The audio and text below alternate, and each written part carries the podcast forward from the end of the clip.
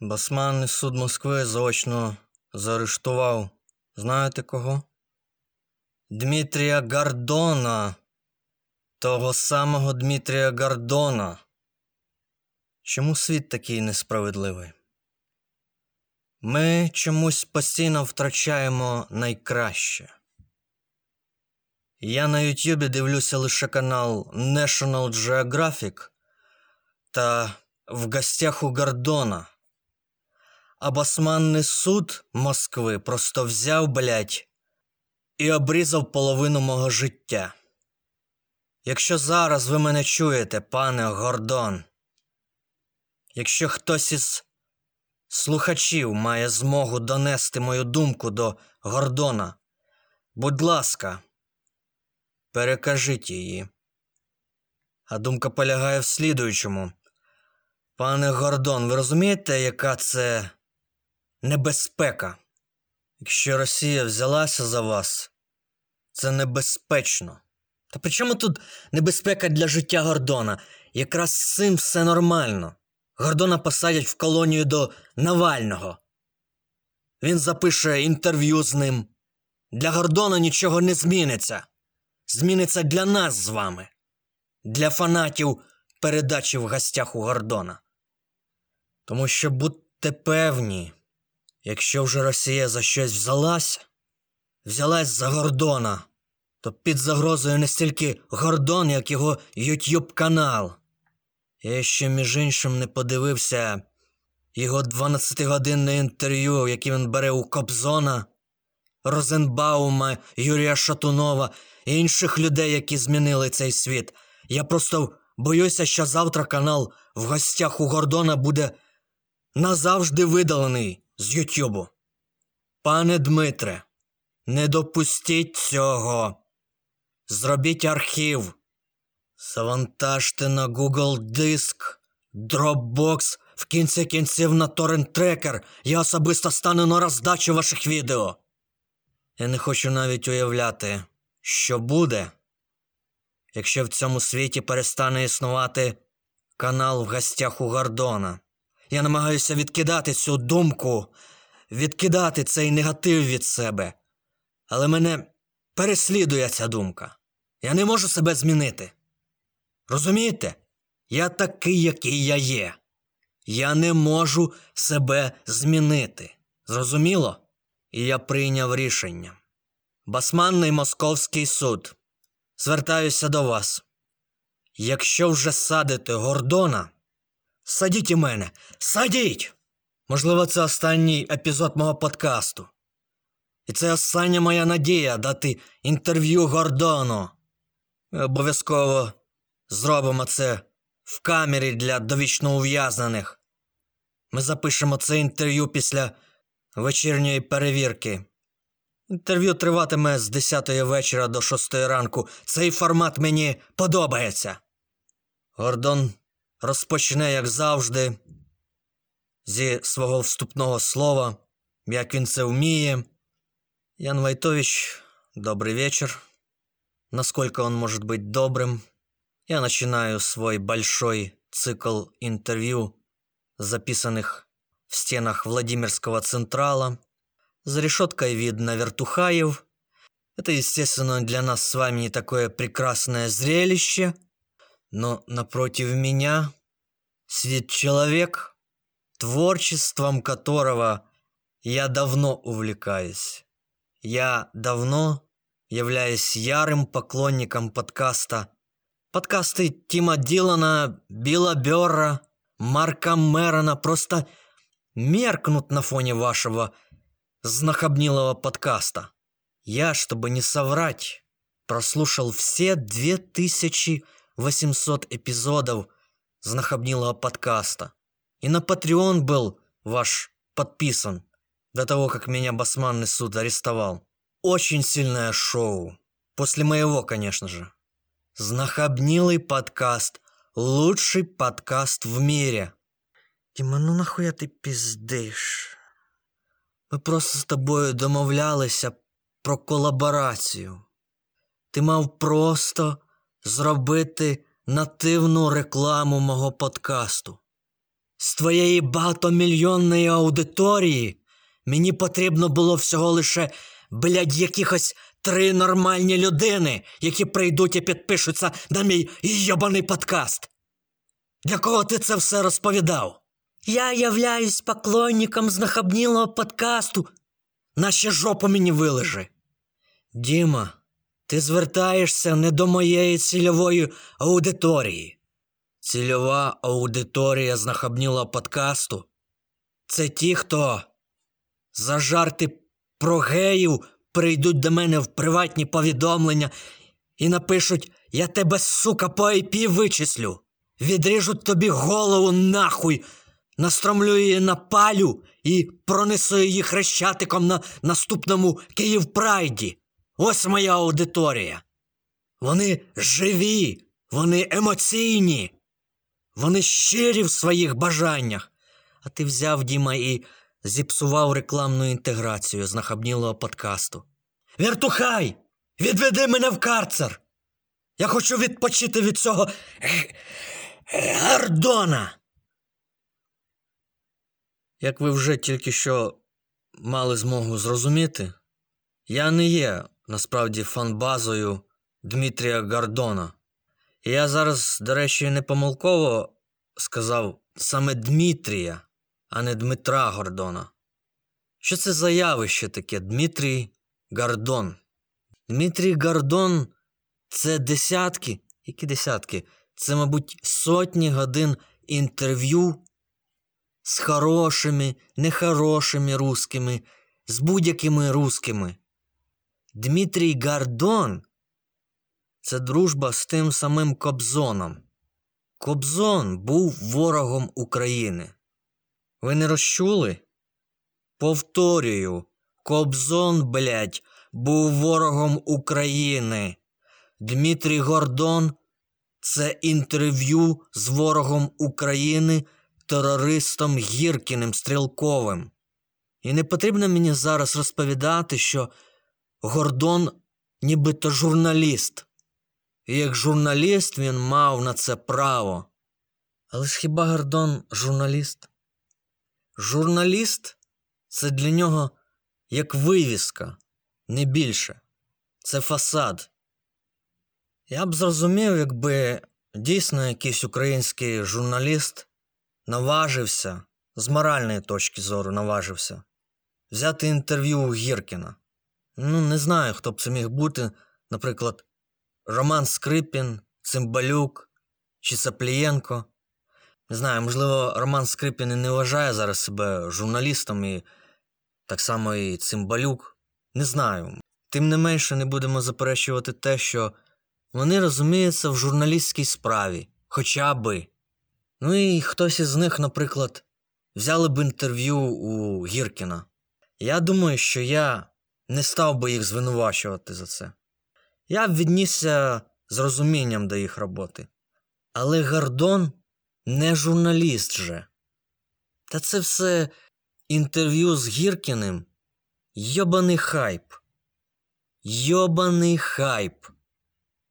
Чи якщо хочете, нехай це буде чорний піар. Чи як воно там, блядь, називається.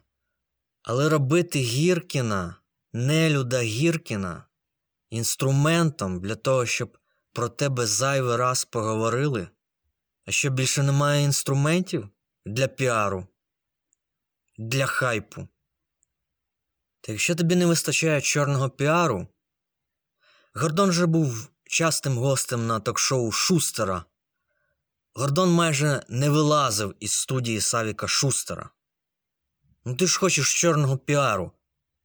Візьми і в прямому ефірі насси посеред студії Савіка Шустера. Про тебе завтра будуть говорити. Не менше, ніж після інтерв'ю з Гіркіним.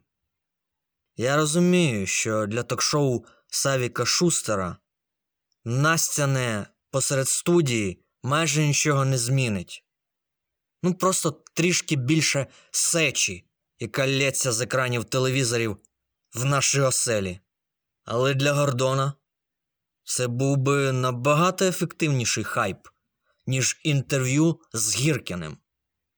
Слухайте, я, можливо, навіть би з повагою віднісся до Гордона, якби інтерв'ю у Гіркіна брав не Гордон, а стакан з сечею Гордона. А в кінці інтерв'ю Гордон підходить такий, бере стакан і виливає Гіркіну свою сечу в обличчя. «Чем пахнет? Чем пахнет, спрашиваю?» «Правильно. Пахнет выпуском газети «Бульвар Гордона» середини 90-х». Після такого перформансу Гордон виріс би в моїх очах як особистість. А так, блядь. Давайте ми ще згадаємо інтерв'ю, яке Гордон брав у Поклонської. Це хто не знає, це прокурорка-колаборантка із Криму. Та який сенс про це згадувати? Це те ж саме, що інтерв'ю із Гіркіним. Я пам'ятаю, як Гордон був чи не єдиним депутатом в Київраді, який був проти перейменування Московського проспекту в Києві на проспект Бандери. Потім пройшло кілька років, чи щось типу того, і той же самий Гордон вже висловився, що він проти повернення назви проспекту Бандери назад до Московського проспекту. Як це, блядь, розуміти? Та це, виходить, теж був просто хайп, щоб про тебе зайвий раз поговорили в ЗМІ, щоб тебе позапрошували на ці йобані політичні ток-шоу, ти зайвий раз засвітився на екрані. Ось це Дмитрій Гордон. Пані та панове, у знахабнілого подкасту є сторінка на Patreon. Підписавшись на Patreon знахабнілого подкасту, ви отримаєте доступ до більшої кількості цього подкасту. Обирайте прийнятний для себе рівень платної підписки та слухайте знахабнілий подкаст, якого немає у вільному доступі. Отже, знаходьте посилання на Patreon знахабнілого в описі, переходьте та підписуйтесь. 56-річна мешканка з Черкащини в ТікТоці закликала до захоплення державної влади в Україні. В ТікТоці? І наскільки це ефективно робити в ТікТоці? Я можу помилятися, але її оголошення на OLX в розділі «Розваги. Захоплення державної влади». Така назва оголошення. Це було більш ефективно, ніж шукати однодумців у ТікТоці. Просто обираєш на OLX функцію «Розмістити платне оголошення», щоб потрапити на першу сторінку. І просто пишеш текст оголошення «Запрошую спеціалістів на державний переворот, який відбудеться найближчими вихідними в Черкаському міському будинку культури. Резюме відправляйте на мій Вайбер і Телеграм. В першу чергу очікую кандидатів з успішними кейсами». Слухайте, я повірю, що хтось би і відгукнувся на OLX, але тільки не в ТікТоці. ТікТок – це гарна платформа для пошуку гостей на свінгер-вечірку, піжамної вечірки. Також там можна знайти учасників для гей-параду. Якщо вам потрібна така аудиторія, ідіть на ТікТок. Заради Бога, з усім цим ідіть на ТікТок. І створюйте там своє ком'юніті, спілкуйтеся, розвивайтеся в своїх видах діяльності, але державний переворот на ТікТоці? Серйозно? А що далі? Я питаю вас, що далі? Запрошення зумерів на ТікТоці на лекцію з націонал-соціалізму? Масове читання Майнкампфу вголос в кальянній? Ви ще розкажіть, блядь, зумерам про велич білої раси. Нехай вже сидять в своїх смартфонах. Не буде лихо, поки тихо. Ні, ну, блядь, додумались. Державний переворот в ТікТоці. Я ж коли заходжу в ТікТок, я ж одразу шукаю по хештегу Августо Піночет, Павло Скоропадський, ГКЧП, Пивний путч. Та більшість з вас в душі не їбуть, про що я зараз взагалі говорю. Залиште в спокої хоча би ТікТок. Для держперевороту у вас уже є телеграм-канали «Хуйовий Харків», «Київ», «Хуйова Одеса».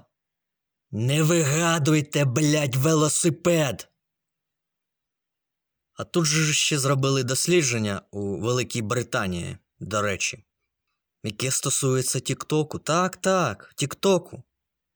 На даний момент у Великій Британії ТікТок є джерелом новин для 7% дорослих. Я так розумію, що це 7%. Це ті 7% дорослих британців, які користуються ТікТоком. І щоб ви розуміли, ще у 2020 році це був лише 1% британців.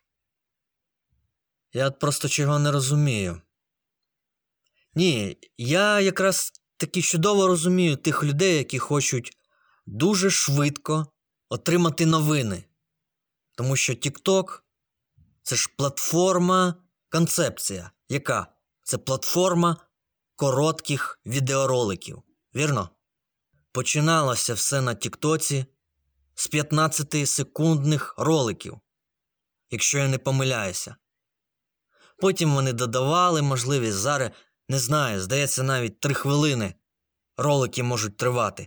Але давайте зупинимось на основі. Основа, концепція ТікТоку – це 15-секундний відеоролик. Я просто іншого не розумію. А скільки ти за 15-секундний ролик на ТікТоці отримаєш новин? Тобі що, цього достатньо буде? В світі 195 країн. Скільки новин ти отримаєш за 15 секунд? Путін здох, Шойгу виїбав оленя, Лаврова пустили на ковбасу. Це все. 15 секунд пройшло. Для того, щоб тобі отримати більше новин, ти знов шукаєш, чи скролиш, чи як там воно, блядь, відбувається на тому йобаному тіктоці. Ти далі шукаєш наступну порцію новин. Наступне відео. І це повторюється знову і знову і знову, допоки ти не наситишся новинами. 1850 разів за раз потрібно скролити, щоб отримати новини. От як проходить ранок споживачів новин на ТікТоці. А в чому тоді комфорт, поясніть? Якщо ти можеш просто запустити новини, новинний ролик на Ютьюбі, який триватиме 15-20 хвилин. Ти можеш поставити його на швидкість 2.0.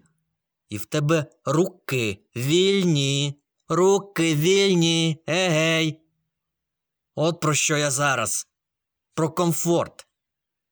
Це саме та причина, по якій я користувався ТікТоком, ну, можливо, не більше 5 разів.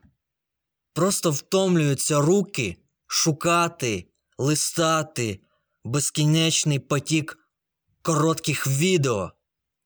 Тут навіть справа не в новинних відео на ТікТоці. Я і комедійне відео не готовий там дивитися. Кожні божі 15 секунд я повинен працювати своїми пальцями, перелистуючи нові і нові відео. Зрозумійте, я хочу зустріти старість без артриту. От про що зараз йде мова, якщо вже на те пішло. Для мене ідеальне відео те, яке я увімкнув зранку о 8:00, а наступного ранку о 8:00. Там будуть іти титри на тому відео. Кінцеві титри. Коли я дивлюся серіали в інтернеті, і, наприклад, Закінчилась серія. Пішли кінцеві титри. Але я не перемикаю на наступну серію. Закінчаться титри, і відеоплеєр самостійно запустить наступну серію. Ось який лайфхак. Це його йобана робота. Так, я готовий дивитися титри заради свого комфорту. Ви думаєте, мені завадить знати ім'я перукаря на серіалі Breaking Bad? Пуститися берега? Я знаю його ім'я. І тому я ближче до Голлівуду, ніж ви думаєте. Саме так і формуються зв'язки з розважальною індустрією. Ну а ви тим часом дивіться свої тіктоки. І ми подивимось, хто з нас стане сценаристом наступного фільму Квентіна Тарантіно. Ще й Ютюб вирішив пограти в цю гру. Щоб не допустити відтоку своєї аудиторії з Ютюбу на тікток, Ютюб запустив цей формат відео. Називається YouTube Shorts. Це короткі відеоролики на YouTube. До хвилини, якщо я не помиляюся. Це ж те саме, що TikTok, чи не так? Блять, цей процес тепер не зупинити. Куди тепер рухається світ в частині створення відеоконтенту? Хіба ви цього не помічаєте? На мою думку, прямо зараз в офісах Тіктоку та Ютюбу відбувається мозковий штурм, і вони думають, як ще вони можуть погіршити якість відеоконтенту. Це їх стратегічна мета. Я впевнений в цьому. Для мене це стало абсолютно очевидно. Якщо на початку розвитку відеохостингів вони думали над тим, як ми можемо дозволити завантажувати відео кращої якості користувачам. Давайте запровадимо Full HD. Давайте. Зробили. Мало. Може 3D? Теж мало, коли зробили. Може зробимо їм онлайн-трансляції, лайвстріми? Оце так круто. Поїхали. Зроблено. А потім раптом, блядь, з'явився TikTok. І процес еволюції пішов у зворотньому напрямку. Я вам кажу, ви ще даремно викинули свою стареньку Nokia 5520. Відеоблоги, записані на камеру телефону Siemens, будуть потрапляти у тренди Ютюбу в майбутньому. От до чого все це йде. І очевидно, що наступним кроком YouTube заборонить власникам каналів завантажувати відеоролики довші 15 секунд. От побачите, це мій прогноз. Я хотів би помилитися. Я хотів би, але думаю, все йде саме в цьому напрямку. Просто, як же ви не бачите цього? Існує величезний запит на коротку форму контенту. Вони кажуть, у людей нема часу. Ось тобі 15 секунд. Розкажи про логічні оператори в JavaScript. У тебе 15 секунд. Ах, ти не встигаєш? То ти не встигаєш. Іди нахуй! З Ютюбу! Іди нахуй, йобаний ти міленіал! Добре. Я без ваших відосиків, якщо чесно, проживу. Дивіться свої тіктоки і далі. Не моя проблема. Не моя. Я просто боюся, що вони доберуться рано чи пізно до літератури. А вони доберуться до літератури. Стівену Кінгу приготуватися. Містер Кінг, ми тут у нашому видавництві провели зум-конференцію. Ну, зрозуміло, ми могли б зробити це і в нашому офісі, але ця поїздка постійна до офісу займає занадто багато часу. Занадто багато, Стівене. Часу. Тому ми провели цю конференцію онлайн, віддалено. Як ви вже могли зрозуміти, містер Кінг, мова зараз йтиме саме про час. Я хочу поговорити з вами про час. Час, який фанати витрачають на прочитання ваших книг. Одна лише ваша серія романів «Темна вежа» складається з 8 частин. З 8, Стівене! 5000 йобаних сторінок відривають у людей час на нормальне життя. Ось моя пропозиція. Або скорочуй 8 романів до 15 сторінок, або... Все, я не хочу тебе бачити, Стівене. Не хочу тебе бачити. Куди ми витрачаємо папір? Скажи мені, будь ласка. В США вже нема чим із жопу витерти. Ось наслідки твоєї творчості. Стівене. Слухайте, а я вам навіть не зможу й пояснити справжню причину на ось цей всесвітній тренд на постійне скорочення. Скорочення і скорочення. 15 секунд відео. Чому вони не зроблять 15 секунд стандартом в сексі? Я давно чекаю цих змін. А вони на це навіть уваги не звертають. Ну добре. У Німеччині над Бундестагом вперше в історії підняли прапор ЛГБТ. А я от навіть і не знаю, як би я відреагував, якби над Верховною Радою України підняли веселковий прапор ЛГБТ. Знаєте, можливо, я б його навіть і не помітив. Коли я йду, я дивлюся під ноги. Але навіть якщо б я його і побачив, не знаю, як це сказати, я застав ще той час, коли над Верховною Радою майорів радянський прапор. Червона ганчірка. Блядь, та я не хотів цим сказати, що прапор ЛГБТ – це ганчірка. Блядь, мені ще не вистачало проблем з українським ЛГБТ-ком'юніті. Я лише хотів сказати, хочете ЛГБТ-прапор над Верховною Радою? Хочете? Ідіть встановлюйте. Ідіть. Я хотів лише сказати, що радянський єбучий прапор був тут незаконний, тому що, я вважаю, Радянський Союз – це була окупація. Все, блядь, не хочу про це навіть говорити. ЛГБТ-прапор на державних установах – це, звісно, не ЛГБТ-окупація. І це не можна так категорично сказати, що це прям незаконно. Можливо, це і не незаконно. Не знаю. Але добре, нехай встановлюють. Нехай встановлюють. Але я просто хочу сказати свою думку, що як би там це не було, прапор ЛГБТ над державною установою буде недоречним. Просто недоречним. І що це взагалі має означати? От що це означає конкретно в Німеччині? Те, що тепер це Федеративна ЛГБТ-республіка Німеччина?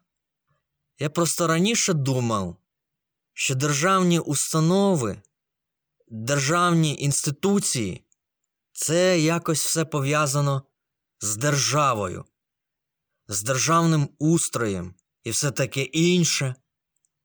Саме тому над держустановою і піднімають прапор країни. Чи не так?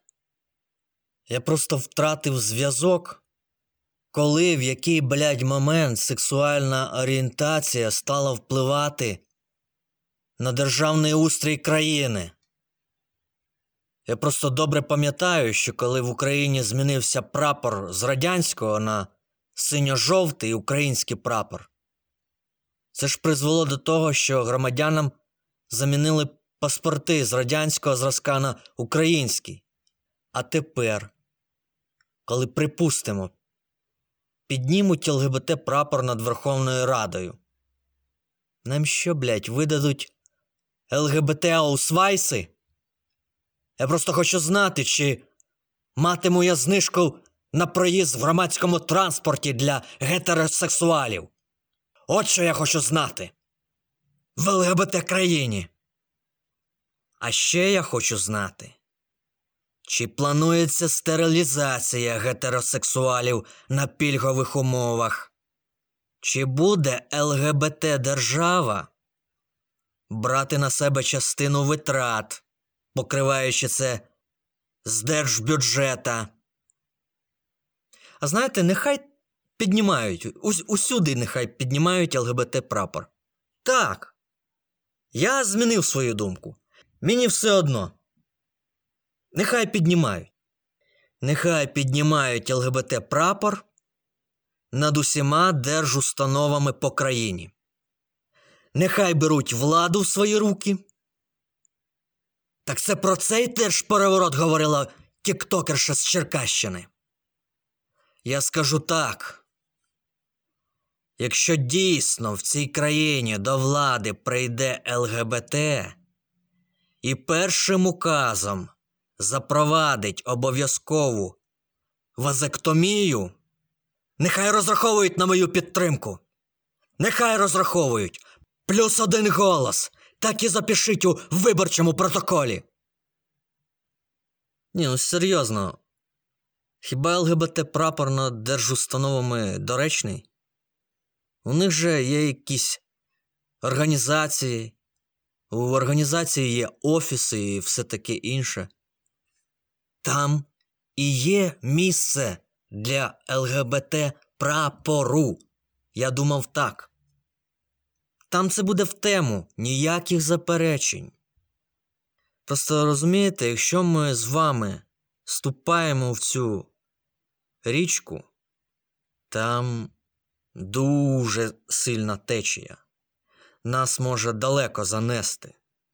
Завтра Асоціація фермерів України скаже: а якого це хуя наш прапор не піднято над Верховною Радою? Якого хуя? Ви забули, хто вас корме? Хто вас їбе, ми вже знаємо. Хто вас корме, ви забули? Нам ще дуже, я вам скажу, пощастить, якщо над Верховною Радою не захоче підняти свій прапор Асоціація таксистів України. Ви хочете мати з ними справу? Особисто я ні. І ні, це вам не ЛГБТ. Там набагато сильніше ком'юніті. Вони тут усіх нас нахуй на щочик поставлять. Саме тому, саме виходячи із цієї логіки, я просто вас закликаю. Не відкривайте ви цю скриньку Пандори. Тому що кожному прапору своє місце. Кожному прапору своє місце.